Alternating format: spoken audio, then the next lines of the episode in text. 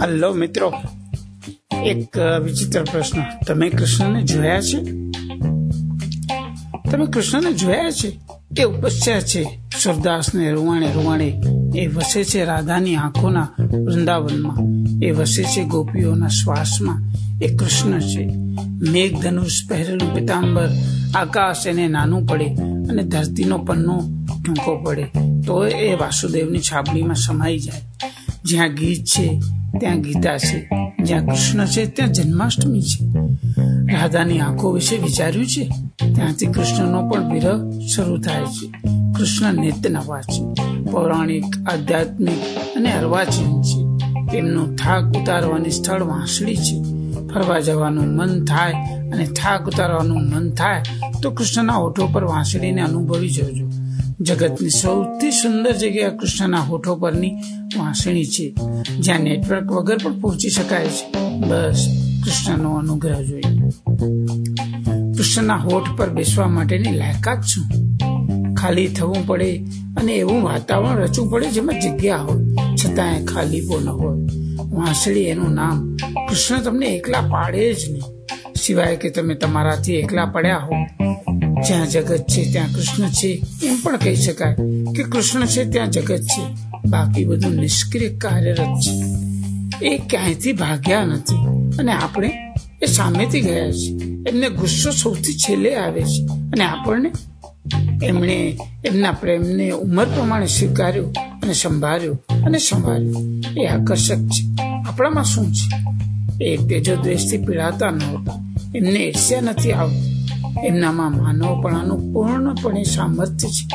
દૂધ જોઈને જેને વાછરણીનું સરનામું મળે છે, એ બધા કૃષ્ણ છે.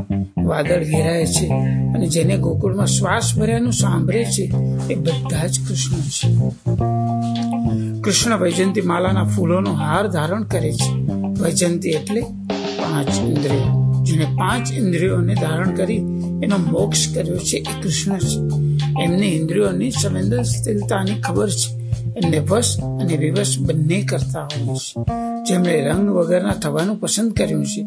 એમની પાસે રંગો સ્વયં પાણી ભરે જ નહીં મૌનની તાકાતની એને ખબર જ હોય ને કે જે કક્કો બારકડી આવડતા હોય. બાળક પાસે મૌનની અપેક્ષા રાખી શકાય? જેને કૃષ્ણને જાણ્યા છે, એ નેતી નેતી કહીને એમને પુકારે છે.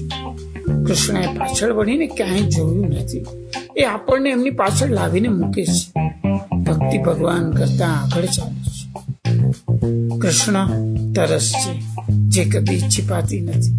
કૃષ્ણ દરિયો છે, જેને ઓટ આવતી નથી. કૃષ્ણની પાસે સૂર્ય પણ વામણો લાગે, ચંદ્ર પણ સોહામણો ન લાગે, એટલે કૃષ્ણ ચંદ્રના પણ નથી. કૃષ્ણને શાસ્ત્ર દ્વારા સમજી શકાય, પણ એને સ્નેહ દ્વારા પામી શકાય. આપણા સુપર બિલ્ટઅપ એરિયામાં કૃષ્ણ રહે છે. એમને હસ્તિનાપુરની નહીં.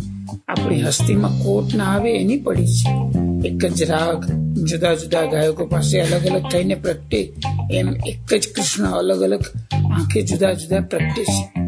તમારી પાસે મીરાનું પાગલપન છે, રાધાની અધિરાઈ છે, સુદામાની પાકટતા છે, ઉદ્ધવની હકીલાઈ છે, અર્જુનની પરિપક્વતા છે, તો પછી જન્માષ્ટમી તમારામાં પડે પડે ઉજવાય છે. કોઈ કહે છે કે ગયો મથુરા, ગયો દ્વારિકા દોડી, આ ઊભો હું નિરખો, સમો આંખ ઉગડી મોડી. મિત્રો, આ પ્રિયકટ મળિયારની લખેલી કવિતા હતી. આવજો.